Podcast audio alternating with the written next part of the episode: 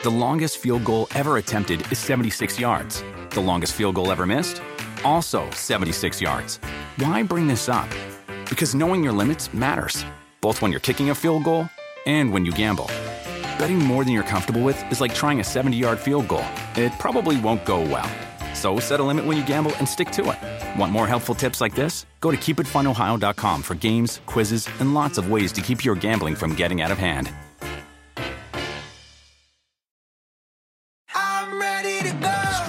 Now only on Peacock. Five rich and famous international soccer stars. They have everything except love. I think girls in the past have gone for me because of what I've got. That's why we're going undercover. We're setting them up with single American women. They don't know we are famous. They don't know we are rich. And they'll have to hide their true identity. What do you do for work? I'm an ad salesman. oh, God. What am I doing? Love Undercover. New series streaming now only on Peacock. For the world's greatest athletes. This is the showdown we've been waiting for. There is nothing like competing on the world's biggest stage. It's a world record again! Goal for the United States! Unbelievable! And when that stage is Paris, anything can happen. I have never seen anything like this. How about that? An Olympics unlike any other. What a performance! The Paris Olympics. Friday, July 26th on NBC and Peacock. We've had a number of guys that could not stand to have sweat on the ball. Uh, you know, and it's uh, Tom's got a very unique way with the towels and the talcum powder, and you know Ryan Ryan's a center, so he's he's buying in. Uh, they they kind of got that worked out over Berkeley, and uh, you know when we're outside, it's hard to keep them dry. Boy, there's a lot of sweat going on, and uh, so yeah, it's it's fun, but uh, you know, sooner or later it's going to be a wet one. You got to throw it, and Tom gets pissed if it's not a spiral. So uh, th- that, that's going to happen sometimes.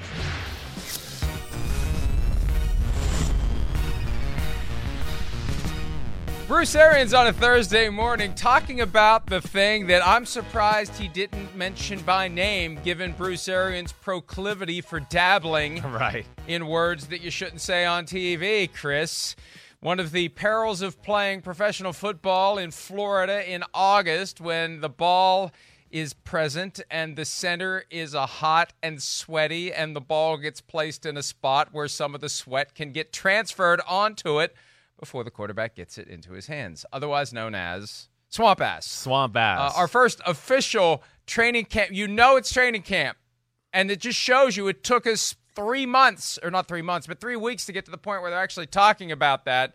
But uh, it's as you said. I think from the moment Tom Brady signed with the Buccaneers, it's something he's going to have to be thinking about at some point, and apparently he is. It is. It's a really underrated factor of playing quarterback there in Tampa Bay because you know you don't think about that, right? You think, oh, it's Florida. You know, it must be great to play football down there. You know, every day. You know, palm trees, sunny, great. It's great. You know, and for a guy like Brady, who you know to me is a legend eh, eh, I mean, we know that, but even more of a legend than he gets credit for because of all the success he had in New England. I mean, up in New England with all those elements. But it, it's real, Mike. Like you heard Bruce Arians say, he likes to throw spirals. Yeah, I like to throw. Sp- I used to like to throw spirals too. But there would be times in a game or in a, in a you know training camp, eleven on eleven type, uh, you know scrimmage or whatever. I would get the ball and it would just be like, oh no you know, it the ball would be soaked. It'd be like, you know, carrying a wet watermelon. And I would go, oh no, I'm not going to be able to like throw this with any velocity or power, or spin it that way. And it would be, all right, let's just get a completion. Let's just try to make sure it gets to the target. But it'll be a real issue for him, especially in September and early August. And then you get out of that time period there, and your center's butt doesn't get quite as uh, swampy. I assume you mean early October, since early August is already come and gone. Yes, yes, and, I meant uh, early yeah, October. Can, yes. what what can you do about it? Is there anything you can do about it other than do everything you can to keep the ball dry? Would a glove help? I mean, a glove sometimes, but sometimes the ball can get so wet that the glove will even be like overpowered by because this it's a double whammy. This is what's really going on is the center, right? He's coming up to the line of scrimmage. He gets the ball straight. They take about 15 seconds at the line of scrimmage. So why the ball sitting there, his face and everything are sweating on the ball, let alone then his arm and hand. And then when he does actually snap the ball, you know it's very wet down there in the nether regions, right? So then he's got those type of issues. But Brady's tactic is a good one and one that I really didn't know a lot about, Mike. But the, what I would used to do, and I got this from Brad Johnson, who was the, the Bucs QB before me, is he would make the center change his pants at halftime of a game, and even during certain periods of practice where you know whether it was shorts or pants, it just didn't matter. You were he was so soaked, you'd go, man, you, man, you got to change for me. I mean, you're gonna it's gonna ruin the practice. We got to do something. So that would be another thing I would say. And I know uh, their center, Jensen's probably not going to like that because that's a pain in the butt for a big offensive, sweaty, sticky offensive lineman running in at halftime, which is not long in the NFL, and then having to rip their pants off and get redressed. Oh man, my center John Wade, I swear he used to look at me during halftime like he wanted to just absolutely kick my butt because he couldn't believe he had to do it. Of course, Brad Johnson was well known for putting on an entirely new uniform himself at halftime. Sweatmaster. Top to bottom, everything. He put on an entire new uniform at halftime of Yes. every game. Uh, and you got 12 minutes. 12 minutes. It's not a to lot. leave the field, get to the locker room, change, get back out, and get ready to go. Right. 12 minutes. Um, so uh, we'll see how Tom Brady does with that. He'll as be the Tampa fine. Bay Buccaneers get ready to start their first season with him as the starting quarterback. Rodney Harrison, who played with Tom Brady in New England, will join us for a couple of segments coming up later in the program. We're going to have a draft of the top running back duos in the NFL. We did pass rushing duos earlier this week. It'll be our last draft of the week with Chris present because it's Thursday for the rest of us, and as usual, it's Friday Yeah. Chris. So we're going to send Chris into the weekend with a bang. Let's get to what you need to know. Developments every day in the NFL as training camp continues and as the push proceeds to the start of the regular season. Three weeks from today, DeAndre Hopkins would have been playing that opening night in Kansas City as a member of the Houston Texans. He's been traded to the Cardinals. He has yet to get his new contract. He claimed he's not holding out. Of course, he isn't holding out. He's with the team. We raised the question is he holding in? In other words, is he refusing to practice until he gets his contract? Well, if he was, he isn't anymore. And Chris, I've confirmed he is currently not represented. Okay. He parted ways with CAA back in June. He has no representation right now. So I don't know who's giving him advice. I don't know who's telling him maybe you shouldn't practice, maybe you should. Regardless, he is. Is this a sign they're moving toward getting a deal done? Maybe it is, maybe it isn't. The bottom line is he's back at practice, and that's good news for Cardinals fans who want to get the most out of DeAndre Hopkins in his first year with the team. Yeah, I mean, uh, no doubt. I mean, this is a, a huge trade, a huge move for the Arizona Cardinals football team, a huge year for Cliff Kingsbury and Kyler Murray. So, you know, they, they want their best team out there ready to go. Uh, I mean, to me, it's one of those things right now that looks like at least the situation was addressed over the last few days. I don't know who DeAndre Hopkins, you know, is going to go with as an agent or anything like that.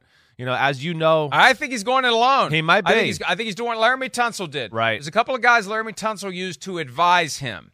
And that's kind of the new thing that guys do when they represent themselves. They want to pay somebody by the hour. They don't want to give somebody a piece of the Yeah, commission. right. So they find somebody out there who will advise them. And there was a suggestion that he's using the same guys Tunsil did. So, so I think he's, I think he's not going to hire somebody. I- Okay. I, think that he's just going forward like this. Well, yeah, you know, first off, he's a smart guy. He knows, you know, the league. He's been around. Not to say that I ever recommend, as we've talked about, any player representing themselves in a contract situation because I think that is a little dicey. But regardless, I think his point got across here, and whatever his approach was, that you know, the the you wrote about it, other media outlets are talking about it, so it's on the Arizona Cardinals, you know, radar once again to go, wait, wait, wait, okay, okay, we don't want to disgruntle this guy. You know, maybe it was one of those things they swept under the rug, just figuring, hey, we'll figure it out here sometime soon. And DeAndre Hopkins was like, no, we need to figure it out here, you know, real soon. I'm not going to like wait until the middle of the season or something like that. So, um, uh, you know, I would be shocked, Mike, would be absolutely shocked if we don't hear some sort of long term deal for DeAndre Hopkins sometime here in the next three, four weeks. Yeah, look, he, he made the wheel squeak. Yeah, plain and simple. right. And the Cardinals had plenty of other things they're focused on. And it's very easy to forget about that one thing that's going to cost you a lot of money. And if the guy isn't clamoring for it, well, we'll just keep moving forward and we won't worry about it until we have to. Well, he made that squeaking wheel and now something you're right. I, I think something's gone on. Right. Because it's not like there was some overwhelming avalanche of media criticism of deandre hopkins saying how dare you? How dare you hold in?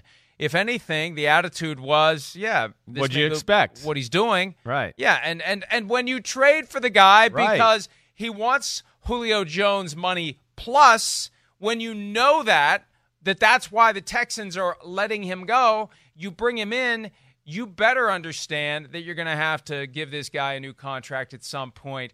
Ideally before week one, but most of these guys want to get the deals in place before they put themselves in harm's way in training camp, period. So he's at 16 4, right. I think, 16 4 or 16 2. We've got the graphic. Julio Jones is at 22. I mean, it's a big jump to get all the way up there. 16 2, DeAndre Hopkins is tied with Brandin Cooks, Adam Thielen. He's better than both of those guys by far, frankly, all due respect to Cooks and Thielen. Agreed. But they know. They, Agreed. they know. They know. Yeah. They know they're not DeAndre Hopkins.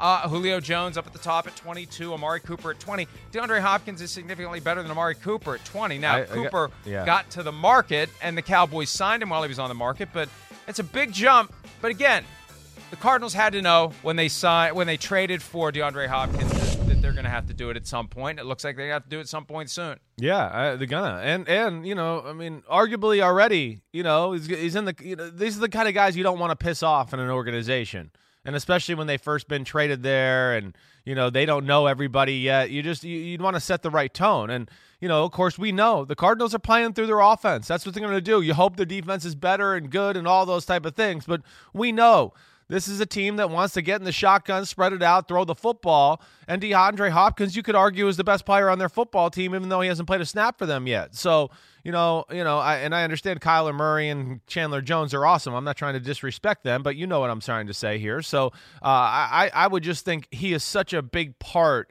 you know, all the assets they traded to get him, and then he's just a big part of their future and framing the organization and Kyler Murray's career and everything like that. And they're going to play through the spread pass game and all that. Um, they, yeah, they're playing with fire if they don't get something done real, real soon.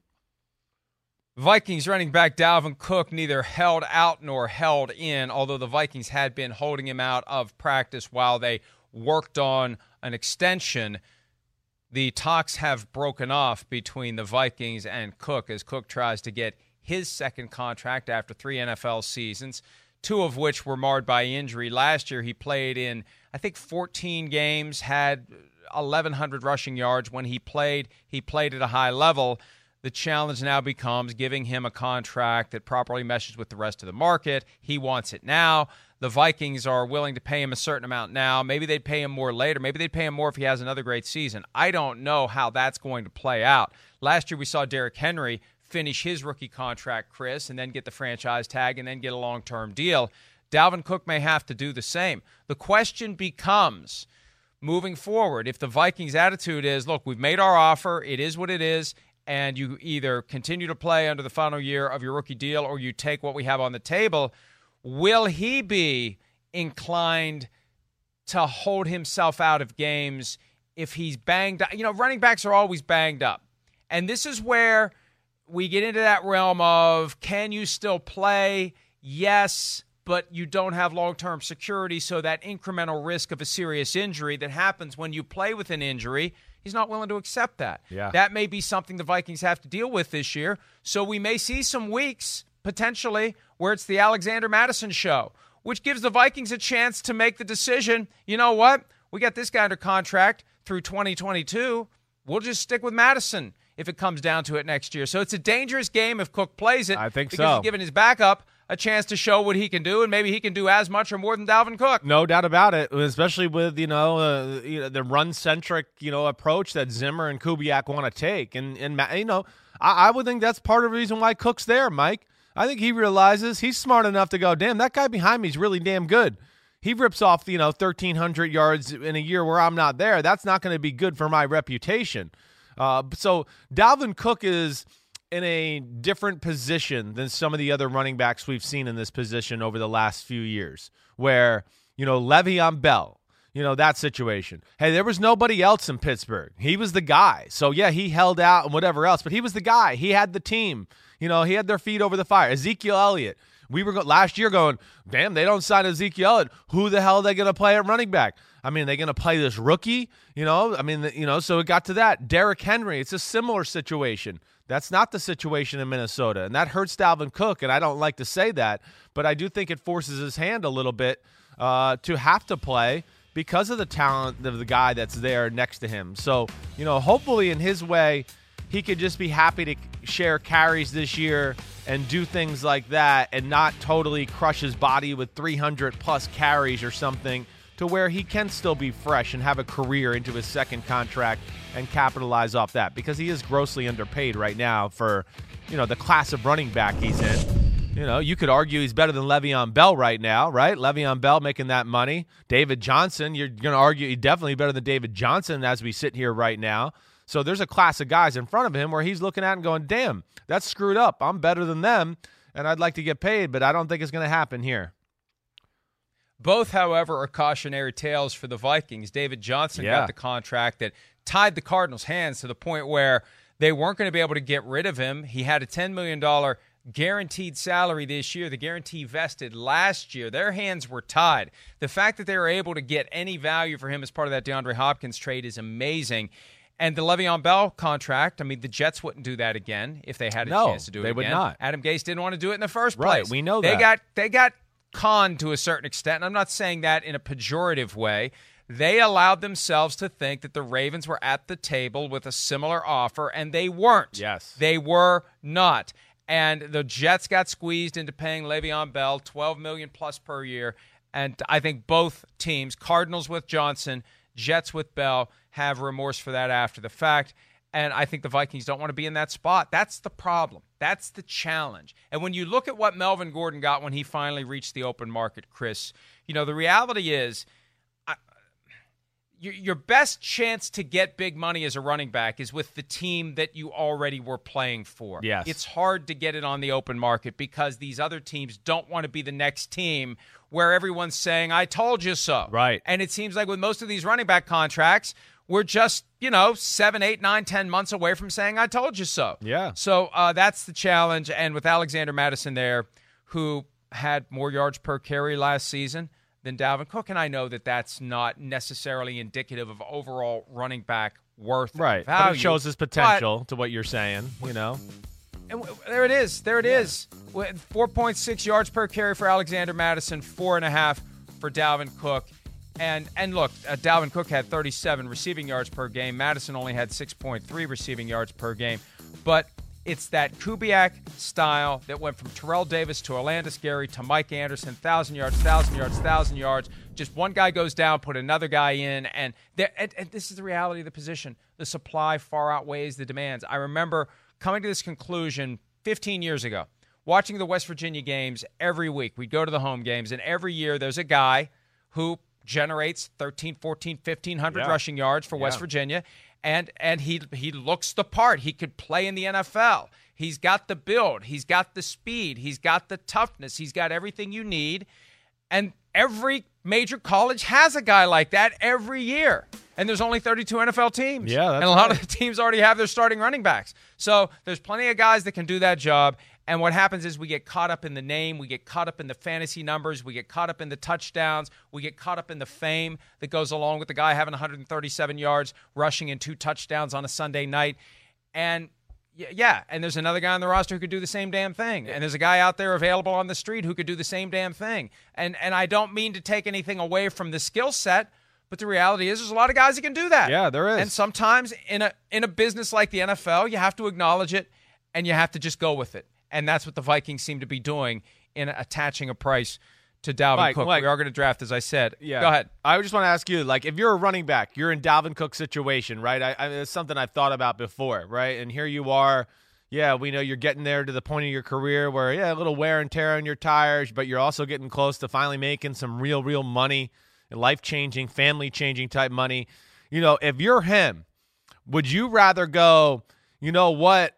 Like, hey, Minnesota, just give me the ball this year and let me have a ton of, you know, touches and let me see if I can be the rushing leader and really put the squeeze on somebody out there in free agency or Minnesota to where you have to pay me? Or would you go, hey, Minnesota, you know, Coach Zimmer, you know, I'd, I'd like to split the carries more with, you know, Alexander Mattison this year. Just take a little wear and tear off. I think it might give me another year or two in my career to where I can collect some money there in that way. And instead of, you know, him having 250 carries like last year and, and Mattison having 100, maybe they meet somewhere in the middle. You know what I mean? At, at 150 or 175 or something around there.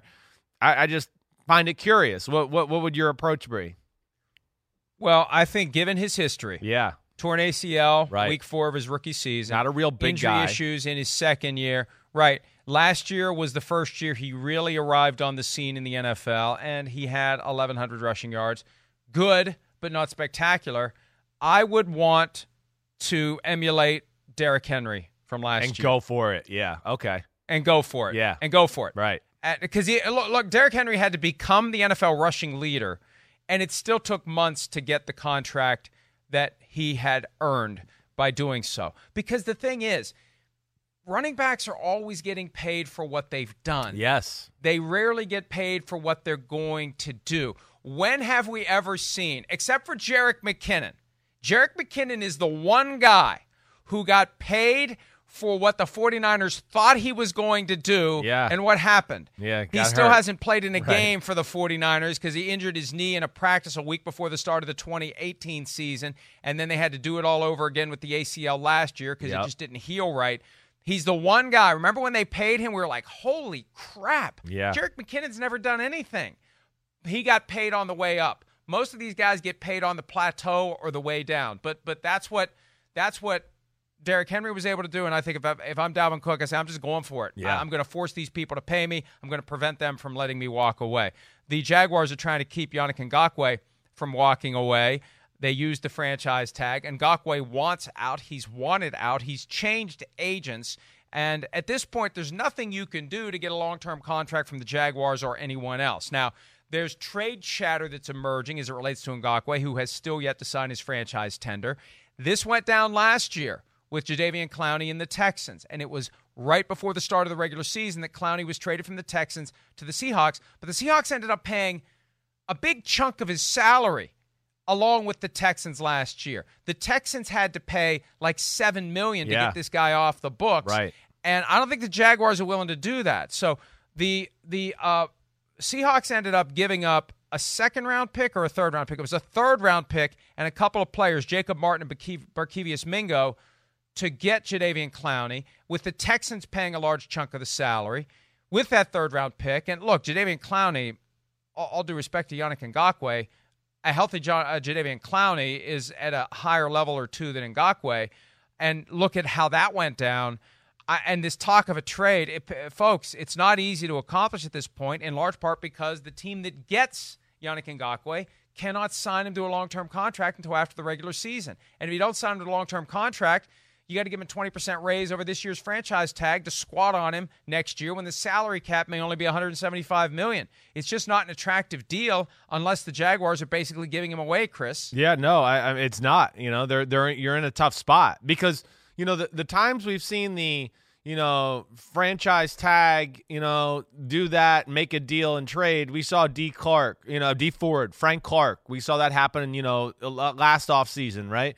But those were especially Dee Ford. It happened early on in the offseason. I mean, I want to say I believe he was franchise tagged, and then like a week later was traded to the San Francisco 49ers. And then Frank Clark, I believe, was a little bit after that. But that was still in a time where teams were still trying to formulate their rosters and all that. Now, this was a different offseason because of COVID and everything like that. And I think people were tight with money and not sure what to do or how to play this whole thing out and what was going to happen. So that time, you know, came and went. And now here we are, you're right, to where it's too late. You know, and I posed to you before we start the show, I said, could they rescind the franchise tag in any way? But uh, but that wouldn't make sense either because I would figure that would probably be what you would do, but then he would be a free agent too, so then he could sign with anybody. So I guess you can't do that. But yeah, they're stuck here. And like you know, I see people online too, Mike. I mean, I think your point is amazing, and I do think people forget it. I forgot about it a little bit to a degree. Like, oh yeah, damn, if you trade for him, you can't have him do a long term deal. That's very risky. That totally kills his trade value. Like, totally kills it. To where, yes, you said it. He's not Jadeveon Clowney. And I would think, unless Jacksonville wants to pony up paying some of that money, there's no way they're going to get anything better than a third round pick at the very best, right? That, that, that's the way at least I look at it because I think that deal last year, what we saw, will be something, you know, as far as a bar that's set with this type of situation. 19.316 million is the salary that you inherit for Yannick Ngakoue this year. And with no ability to sign him to a long-term contract, what you are looking at after the season is a long-term deal with a starting point of 23.18 million in a year where the salary cap may be 175 million. So it's a one-year rental of Yannick Ngakoue. With that said, what are you giving up? for a one year, $19.316 million rental of Yannick Ngakoue. I don't think you're giving up a second round pick. Chris, and that's the no. the selection that's been thrown around out there. No, you're not. I mean, Mike. if all the Seahawks did was give up a three, right, and they didn't even have to pay, pay the full, full salary, they paid right. half the salary, right, right. So if you're paying the 19.3, uh, you're you're giving up. Well, I don't. I look. It it becomes it becomes something so low that the Jaguars have might no not reason do to it. Do it. Yeah. And if they and if they rescind the tender, here's the thing. Yeah. Remember when the Panthers rescinded the tender Josh from Norman. Josh Norman? Right. They did it just before that window where you you still get a compensatory draft pick if a guy leaves as a free agent. Gotcha. that's the downside for the Jaguars. Yeah. At this point, if they rescind that tender, and and I may have to go back and confirm this, but again, the fact that the Panthers did it when they did it suggests that there is that that deadline does apply to the franchise tag. That if you rescind it now and he signs somewhere else, you don't get a compensatory pick next year. That's a factor in this. The Jaguars have shown no inclination to trade Yannick Ngakoue, just like they showed no inclination to trade Jalen Ramsey. But what happened? They got offered two ones and a four. Yeah. That changes your mind. They've never been offered anything that would change their mind about Yannick Ngakoue, and I think they believe when push comes to shove, he's going to show up and collect his 19.3 million. But Chris, you raise a good point.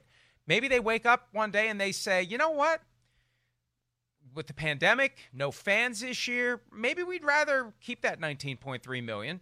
Maybe we'd rather keep that cap space and roll it to next year. Maybe we don't want a guy who doesn't want to be here and we'll just rip the band aid off and let him walk away. And there's still a chance that could happen in theory. I don't know that it will. Yeah. There's still a chance that it could. Yeah, no, it, you know. And then who's going to pay him? And then Well, who's going to pay him 19.3 on the open market? That, that yeah, exact. That's exactly it too. You know, and and you know, right right now we're in a, in a spot where yeah, I don't think there's going to be a lot of clamoring from you know, especially for what we've said so far. You know, with the, the whole franchise and not being able to sign him to a long term deal. But again, most teams. Yeah, I- I'm sure there's interest, but most teams are kind of set. So I think you know he is a guy that's. It's going to take a team to look at their roster here over the next ten days and go, "Damn, we really need to do something about our defensive ends or whatever that may be. You know, and, and I don't know where that goes. Listen, I, I look at a team just to throw a team at like Seattle. I, I still look at them and go, I don't know why. I just feel like they're going to get involved in this conversation and maybe try to pull off like a Jadeveon Clowney type deal again and just go the hell with it. Yeah. Maybe, maybe we do it. You know, I've heard the Raiders name involved in Yannick and Ngakoue talk, but nothing like substantial enough to, to think, ooh, it's getting close or anything like that. But, you know, after that, I, I don't know where he ends up, and uh, it's going to be interesting to see how it plays out. Well, we've covered plenty of ground here to start this show. Yesterday, the NFL held a conference call that covered plenty of ground regarding the current state of the COVID 19 situation. We'll give you the highlights on where things stand, including the possibility of a postseason hardened bubble for the NFL. We'll discuss Ooh. that next here on PFT Live.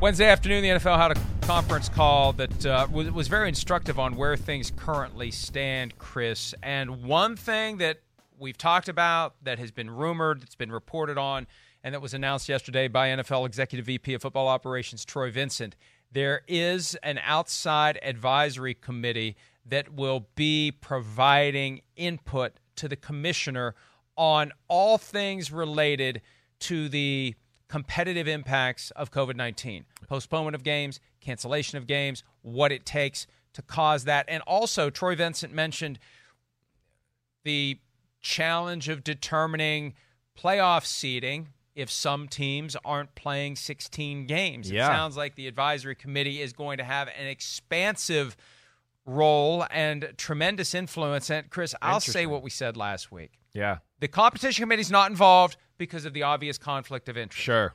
The committee itself, and Troy Vincent declined. I asked Troy yesterday during the conference call who's on this committee. He declined to name the people out Of of, course respect he to them did. because, it, but but he's it, it'll come out. It'll Yeah, come I out. know, I know, but former yeah. coaches, Right. the, the committee consists of former coaches, former general managers, former players. Here's the reality. If these are human beings who are connected in any way to the football industry, and clearly they are, they're former coaches, former GMs, former players, you're not going to completely avoid the conflicts of interest. You're not going to avoid the relationships that may cause you to be anything other than truly objective. You're not going to find a jury out there that doesn't know any of the parties, that doesn't know any of the witnesses, that doesn't know any of the lawyers. And that's one of the things that you do when you're picking a jury at the outset of any trial. I've done it more times than I care to remember. You have to find out if anyone on the jury knows anyone who's going to be on the witness stand, who's going to be sitting at counsel table, who knows the judge, who knows anyone. Do they know each other? You want people in there who can make decisions with no regard for what it may do to relationships that already exist. That is a, a a, a very underrated element of how this sausage is going to get made, Chris. And again, I don't know who's on the committee yet. I guarantee you that we will sooner rather than later. But you cannot detach these human beings from the relationships that they have. And by taking the competition competition committee out of play with an acknowledgement that there's a conflict of interest, it, it invites the speculation. Hmm, hmm, I wonder if hmm, I wonder if they're going to do this guy a favor, or you know, this guy they're going to stick it to him because this guy doesn't like that guy. I mean, that's very real in any business, and it's definitely real in the NFL. So I don't know how I feel about this outside advisory committee being made up of people who are just not currently actively part of the NFL. Well, I know, but you know, you, are you going to feel better if it's people that are, you know, nothing will get accomplished if it's people that are involved in the NFL right now. Then an extreme. No, no, no, it will. It will. They advise the commissioner and he makes a decision and he takes into account the the bias. If if this is or or or just you recuse yourself from the competition committee and let the others on the committee handle it. That would be better, wouldn't it? Well, it yeah, but there's the always gonna have or it- hang on, hang on. Okay. Hang on. Hang on. If it but if it involves the Saints or I know there's tentacles and Yeah, there's going to be tentacles. there's You're going to be like, well, they're in my division. That team's not. So Right. screw that team. I like that team. So Right. So that's Right. why I would just say I'd rather have the outside part. I, I know what you're saying. But here's the thing. Here's the thing. yeah. the commissioner is still the one who's making the decisions. And I think it comes down to the commissioner to make it clear to the people on the competition committee this is bigger than your team. This is bigger than you trying to get to the playoffs. This is about the overall integrity of the game, and we need to come to conclusions that that focus on the best interests of the sport. And maybe he can send that same message to this outside committee, Yeah, but they're going to have similar biases and prejudices that the people on the committee will have. It just the whole thing it just makes me uneasy. It I, and I want to see how it works. You know, eh, Troy was kind of asked yesterday, what what will the standards be? Will there be factors determined ahead of time?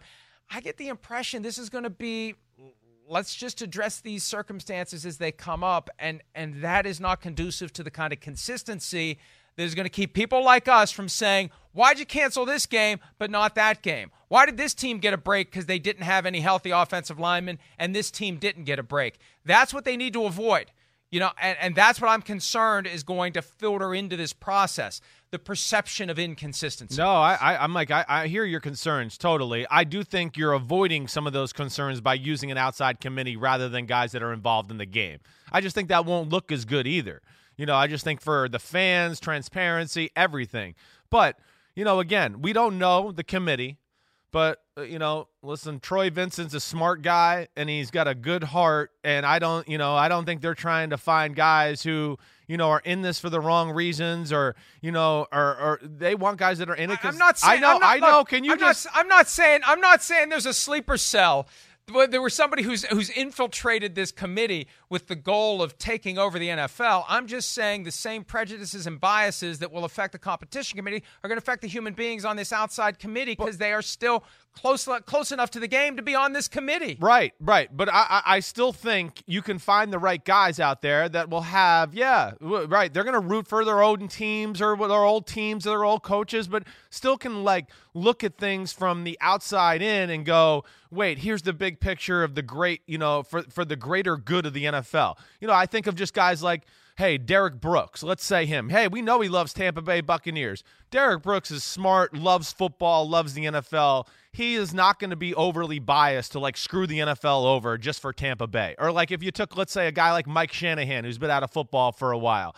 You know, he. Huh, you can't have no, Mike I Know, okay, he's a bad example. Let's say Bill Cowher. Okay, uh, sorry, I was just trying to go to an ex old coach who's out of the game, and I, you know, yeah, Mike's got Kyle, so that's not good. Let's go Bill Cowher. All right, let's just say a guy like that. Like Bill Cowher's not going to like, you know, screw over his reputation in the NFL just so Pittsburgh can win a game or whatever thing like that. So I would think they could find the right guys to be a part of this committee that have the big picture of the NFL in mind and can cancel out some of those biases and do what's best for the league. You know, so I like right. the committee but, idea, but I understand your concerns I, I still, and you're st- Doctor Doom, and you're always thinking the worst thing possible. No, I'm not Doctor. no, I'm not. No, I'm not. No, I'm not, Chris. No, no. Look, somebody's got to be concerned about the worst case scenario. Somebody's got to say, you know what, this could go off the rails before it goes off the rails. And I'm I'm more concerned about the lack of standards. I'm more concerned about the potential lack of consistency because that is what will invite some speculation and or investigation as to whether or not someone was trying to help a friend or hurt an enemy, right? Even though you're not currently actively with a team. And I'd like to think the members of the competition committee have the integrity to set aside their own interests to do what's right for the league. They do that every year when it's time to come up with rules, right? Why yeah. can't they be expected to do it when it comes time to figure out what's right for the league when making these COVID 19 decisions? So I, I just, I, there's just something about this process that doesn't sit well with me. And I think the main thing that doesn't sit well is the lack of any type of standards or rules going in because that sets the stage for. And here's look, let's be realistic. This is something we talked about last week. Is it going to be a lower bar to cancel a game that is one of the cluster of games at 1 p.m. Eastern on Sunday than it is to cancel a primetime game? Right? I, I mean, I know. Would, would You're it, right. Yeah, because the prime time. Hey, the prime time game goes away. We got to rebate the network for that that hole in their programming right. that night. We don't have other games that can be televised.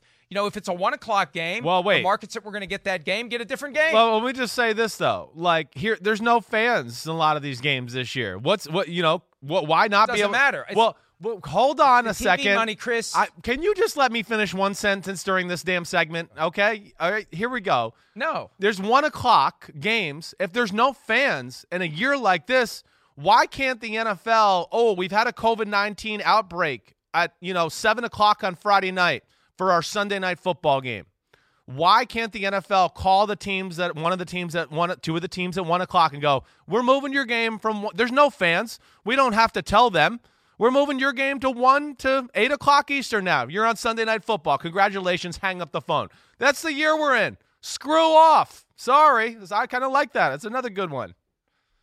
Oh no, yeah. and and we've we've brought that up. Yeah. The reality that these games can be shifted around they can, right? pretty easily. Uh, uh, we see it we see it or we used to see it more when baseball and football teams were in the same stadium. Team gets to the World Series Sunday game becomes a second Monday night game. Yeah, I remember right, a right. Broncos Vikings game in 1987 that was an alternate Monday night game because the Twins were hosting a game in the World Series. Yeah, I remember that. On Sunday, and it got bumped to Monday night. So you can have two Monday night games. You can have games that get shifted around depending upon when the outbreak is. And I think that's what that committee is going to be advising the commissioner right. what's right to do here. And I think they're going to do all they can to get the games in. Yeah when the time comes to determine to pull the plug on a game, whatever those factors and standards are there need to be applicable in every other situation, or that's when the whole thing falls apart. That's what I'm concerned about. And I hope that there is a strong commitment to consistency in the application of those standards. Plenty of other things came out yesterday. We've got the stories at profootballtalk.com, including no cheerleaders, no mascots, no sideline reporters, nobody who has uh, anything other than a connection to the uh, to the game itself. Man, All right, no we're gonna take a break. More it. PFT Live coming right after this. The longest field goal ever attempted is 76 yards. The longest field goal ever missed? Also 76 yards. Why bring this up? Because knowing your limits matters, both when you're kicking a field goal and when you gamble. Betting more than you're comfortable with is like trying a 70 yard field goal. It probably won't go well. So set a limit when you gamble and stick to it. Want more helpful tips like this? Go to keepitfunohio.com for games, quizzes, and lots of ways to keep your gambling from getting out of hand.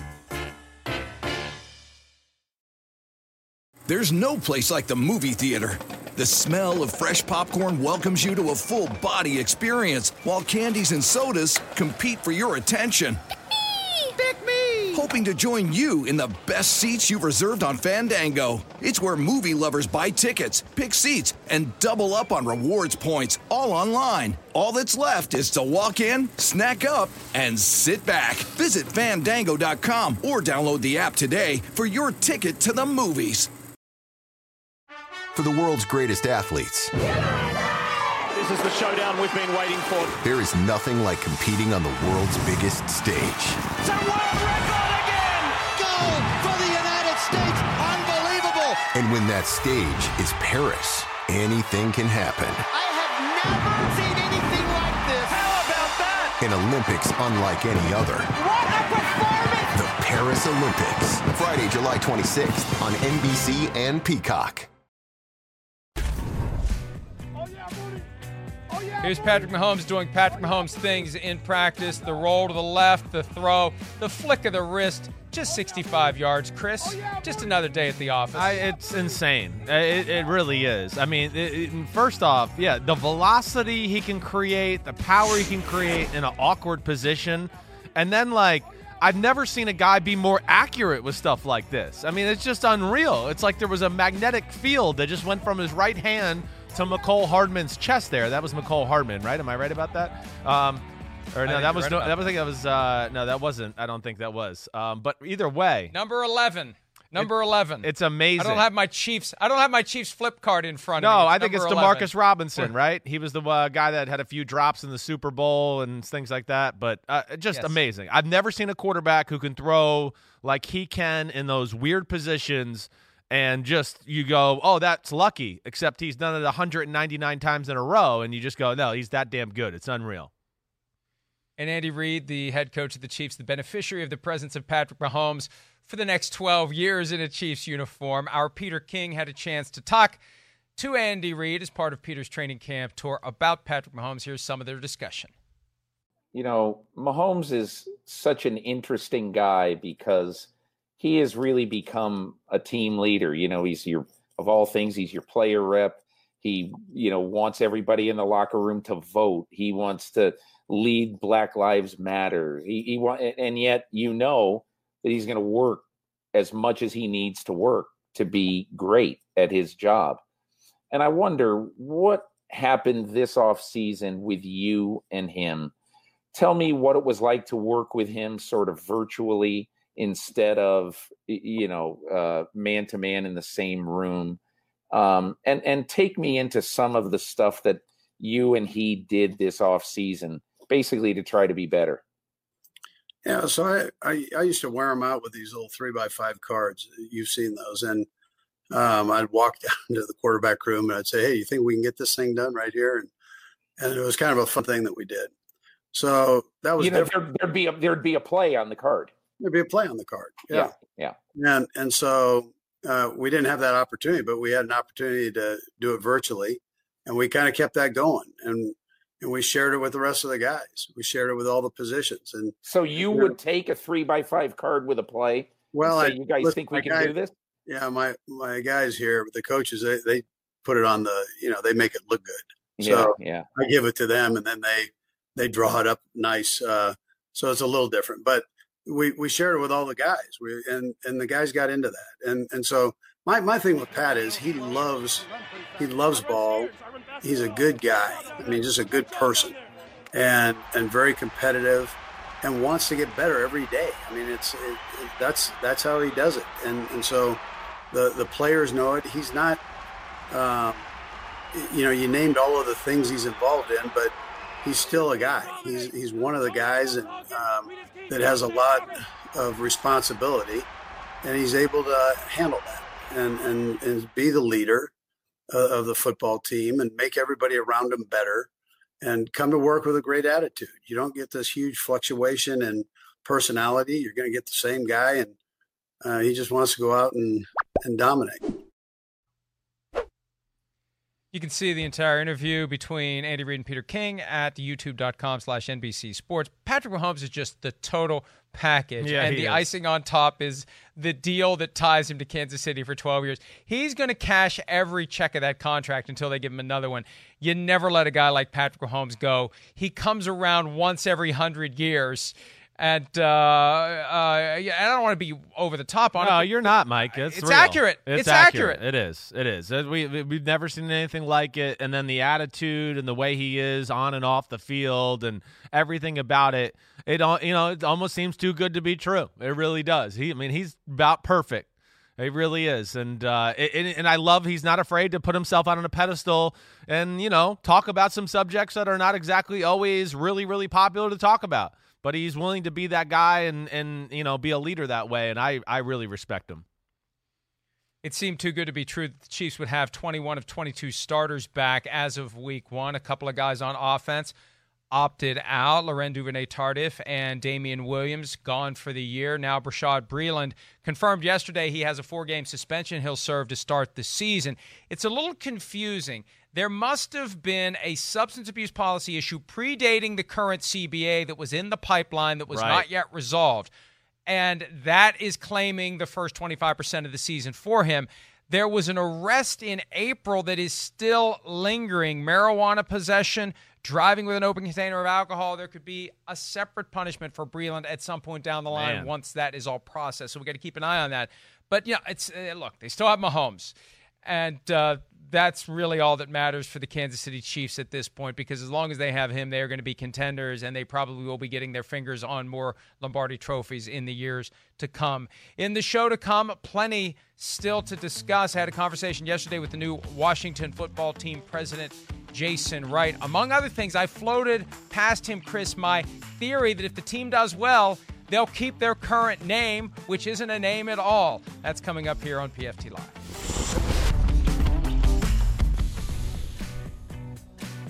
There's the new Washington helmet. We love the helmet. We like the name that isn't a name, and we like their new president, Jason Wright. Had a chance to talk to him at length yesterday. Here is some of what we discussed. The way that the things happened with the name change. Initially, the decision to change the name once the new name is determined, and then the decision to go with Washington football team as the placeholder for some undetermined period of time until the new name can be selected. I got a theory. Okay. And and and I, it- I I feel like it's working. The name is working. The uniforms are awesome. Uh, my theory is this: if the team does well this year, that name's not going away anytime soon. That's a more limited and narrow hypothetical. But can you see a set of facts where the end result is, you know what, we're we're good with Washington football team. We're good with this look. We're going to ride it out for a few more years. Yeah, I mean, all things all things are on the table, and I think that's perfectly fair. That's actually, you know, to your point, a much more narrow hypothesis and fair. Like it could absolutely go that path, but I think uh, along that way, we're going to be engaging fans substantively. We're going to be engaging players substantively, sponsors, the staff, and, and and frankly, and I don't have it quite in my head yet. I I know our marketing team has thought through this much more than me, given I'm you know in day negative four, whatever it is. Um, but engaging the DMV, the leaders and influencers in the DMV community more broadly are going to have input on that as well. But yeah, that could absolutely be the pace. I mean, I, you know, there's a little bit into into me that people will find out a lot, and you'll follow. You, if you if you actually scroll my Twitter, you'll see that I'm quite the uh, European football fan um, in the background. And that's that's a perfectly fine name, right? In that in that world, it's a perfectly fine name in that world. So it's not anathema to me, but it's not going to be my decision by any means. It's going to be a community based decision, and, and we'll see where we land. Anytime I hear DMV, I think Department of Motor Vehicles. He's talking about D.C., Maryland, Virginia area. They really are keeping the community involved. I was I've wondering. seen on their Twitter page different names getting thrown out there. Look, have some fun with it. Exhaust all possibilities. Turn over every rock, and then eventually make the right decision. But if the team is successful with the current name, which isn't a name, and the current uniforms, which are indeed awesome, why change it? People will you. fall in love with it. You could, whatever the name is, if the team is successful, people will like it. And this isn't, it's just for, it's just so amazing to me, Chris.